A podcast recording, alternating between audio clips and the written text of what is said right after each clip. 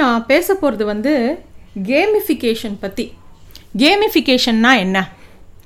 இப்போ ஒரு கம்பெனின்னு எடுத்துக்கிட்டோன்னா எல்லா கம்பெனிலையும் ஆர்என்டி அப்படின்னு ஒன்று சொல்லுவாங்க ஆர்என்டி ஆர்என்டின்னு சொல்லுவாங்க. ரிசர்ச் அண்ட் டெவலப்மெண்ட்னு பேர்.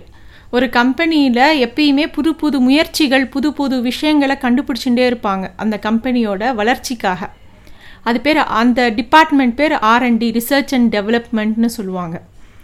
இப்போது இந்த கேமிஃபிகேஷன் என்ன வருது? அப்படி எங்கே வருது அப்படின்னா முன்னாடிலாம் ஒரு ஒரு குழுவாக ஒரு ரொம்ப படித்தவங்க அந்த கம்பெனியில் வந்து பெரிய டாக்டரேட்ஸு பெரிய ரிசர்ச் பீப்புள் மட்டும்தான் அந்த ஆர்என்டியில் ஒர்க் பண்ணுவாங்க. ஒரு புதுசாக ஒரு விஷயத்தை கண்டுபிடிக்கிறது புதுசாக ஒரு டெக்னாலஜியோ புதுசாக ஒரு ப்ராடக்டோ இல்லை புதுசாக ஒரு விஷயத்தை கண்டுபிடிக்கிறதுக்கு ப அந்த டீம் அதுக்கு தான் ஒர்க் பண்ணுவாங்க. இந்த சமீப காலத்தில் ஒரு புது விஷயம் நடக்கிறது. அது முன்னாடி காலத்துலேயும் நடந்தது. இப்போ அதுக்கு ஒரு பேர் கொடுத்துருக்கோன்னு வச்சுக்கோங்களேன். அதாவது எல்லாருக்குமே க்ரியேட்டிவிட்டி இருக்குதுன்னு நம்ம ஏற்கனவே பார்த்துருக்கோம். அப்படி இருக்கும்போது எல்லாருக்குமே ஐடியாஸ் வரலாம். எல்லாரும் போய் ஒரு ஆர்என்டி டிபார்ட்மெண்ட்டில் வேலை செய்ய முடியாது. ஸோ இப்போ கம்பெனிஸ் என்ன பண்ணிடுறாங்க? இன்னும் நிறையா புது புது ஐடியாஸும் இன்னோவேஷனும் வரணுங்கிறதுக்காக எல்லா எம்ப்ளாயீஸையும் என்கரேஜ் பண்ணுறதுக்காக ஒரு கம்பெனியில் ஒரு ப்ரொடக்டிவிட்டியை இன்க்ரீஸ் பண்ணுறதுக்காக இந்த கேமிஃபிகேஷனுங்கிற கான்செப்டை கொண்டு வராங்க. கேமிஃபிகேஷன்னா என்ன?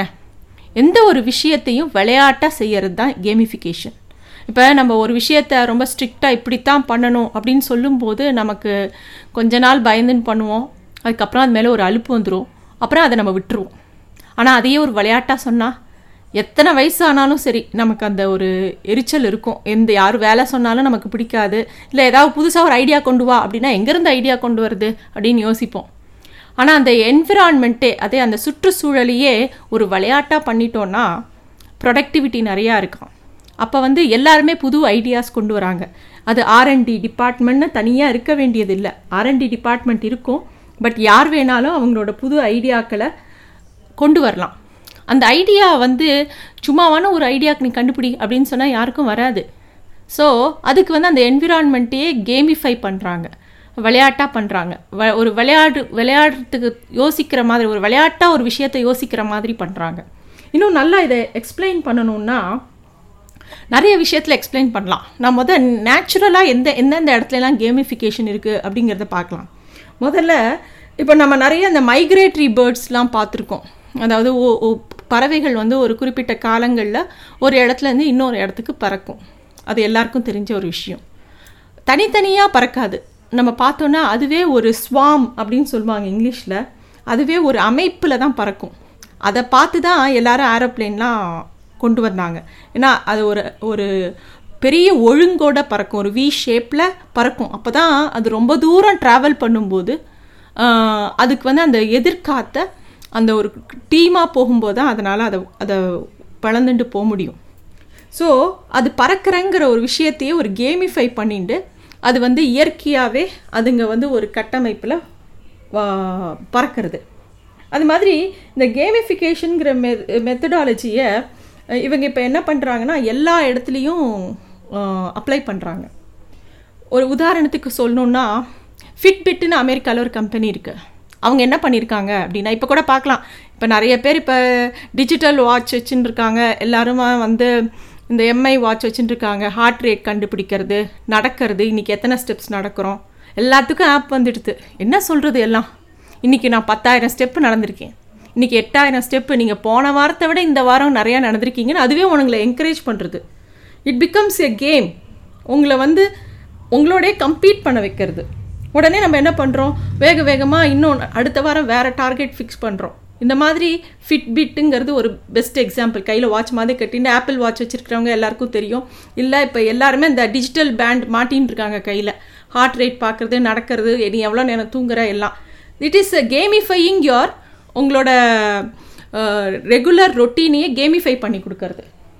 அதே மாதிரி ஸ்வீடனில் என்ன பண்ணியிருக்காங்கன்னா எலக்ட்ரிசிட்டி ப்ராப்ளம் நிறையா இருக்குது எல்லாரும் எஸ்குலேட்டர் எடுக்கிறாங்க. ரெண்டாவது எக்ஸ்குலேட்டரில் வந்து லக்கேஜையும் தூக்கிண்டு எல்லா பயணிகளும் போகும்போது ஸ்டெப்ஸை யாருமே யூஸ் பண்ணல.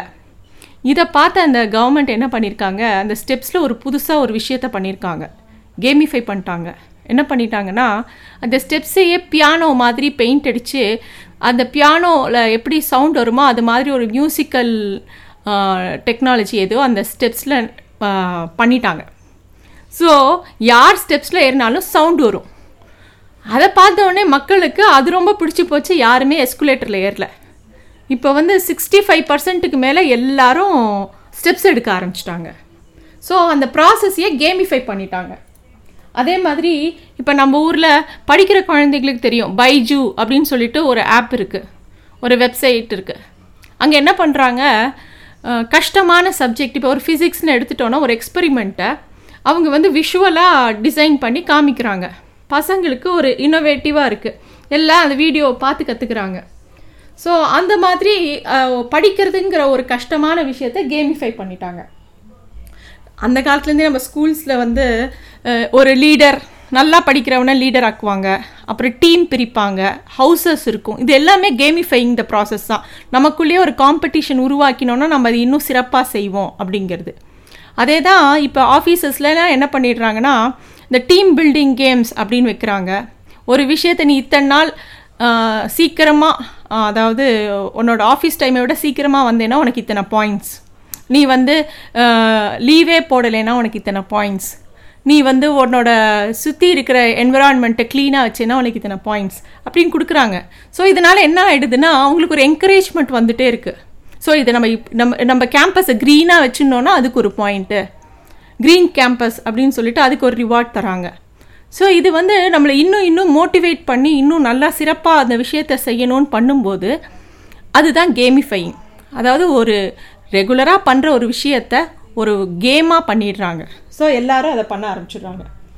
இன்னும் ஒரு சிறந்த எக்ஸாம்பிள் ஒன்று சொல்லணும்னா லெகோன்னு ஒரு கம்பெனி இருக்குது குழந்தையெல்லாம் அந்த லெகோ கம்பெனியில் அந்த லெகோ பில்டிங் பிளாக்ஸ் விற்பாங்க அந்த லெகோ கம்பெனி தான் ஃபஸ்ட்டு ஃபஸ்ட்டு அதை கண்டுபிடிச்சது.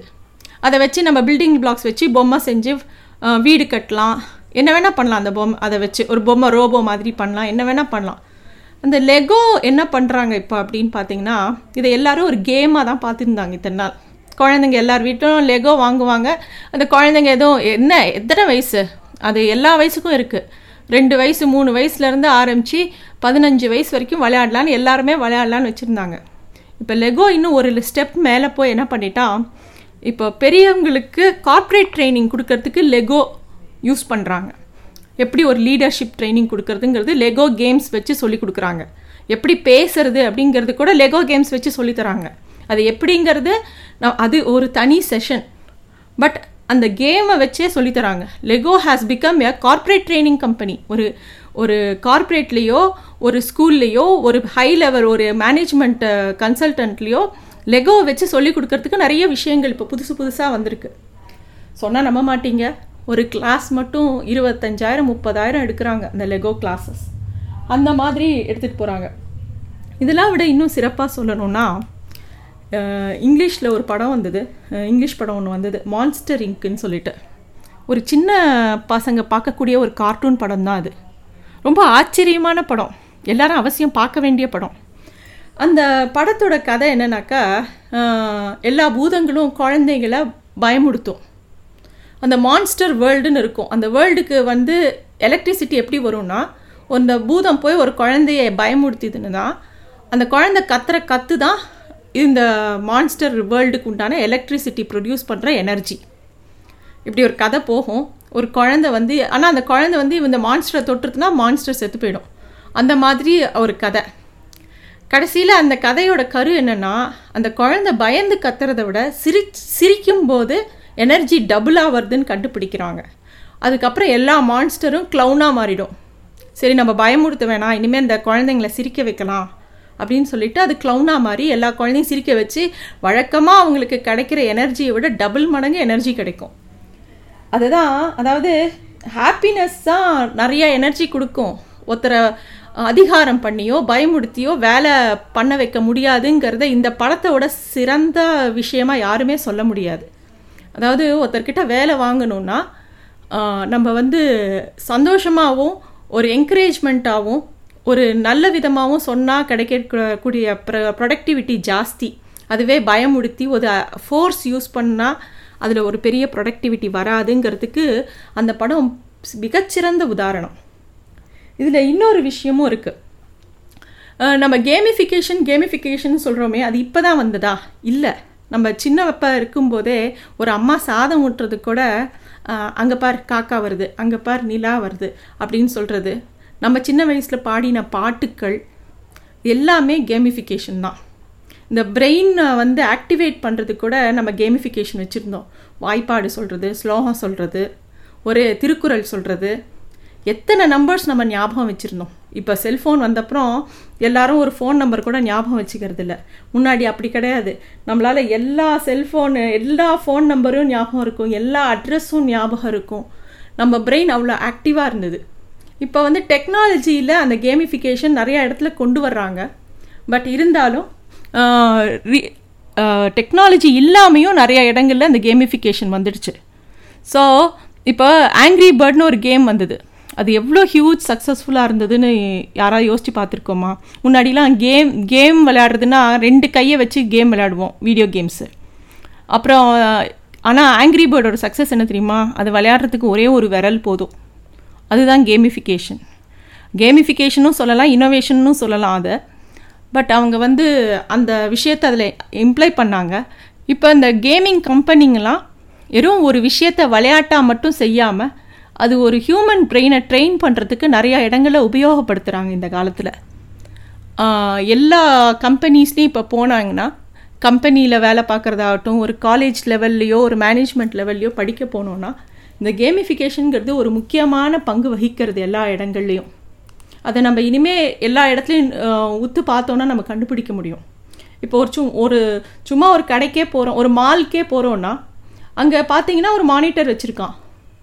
அது எல்லாமே நம்ம வந்து பார்த்துக்கலாம் டச் பண்ணி ஃபீல் பண்ணி. எல்லாமே கேமிஃபைங் உங்களை வந்து அந்த மால்லையே இந்த போக்கிமேன் கேம் எடுத்துக்கோங்களேன்.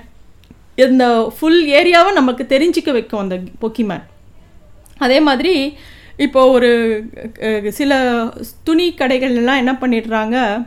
தே ஹாவ் அவங்களுக்கே ஒரு டேப் கொடுத்துட்றாங்க. ஸோ நீங்கள் வந்து அங்கே இருக்கிற ட்ரெஸ்ஸை தாண்டி நீ ட்ரெஸ் சூஸ் பண்ணலாம். உன் ட்ரெஸ்ஸை டிசைன் பண்ணிக்கலாம். அந்த லெவலில் வந்துடுது இப்போ.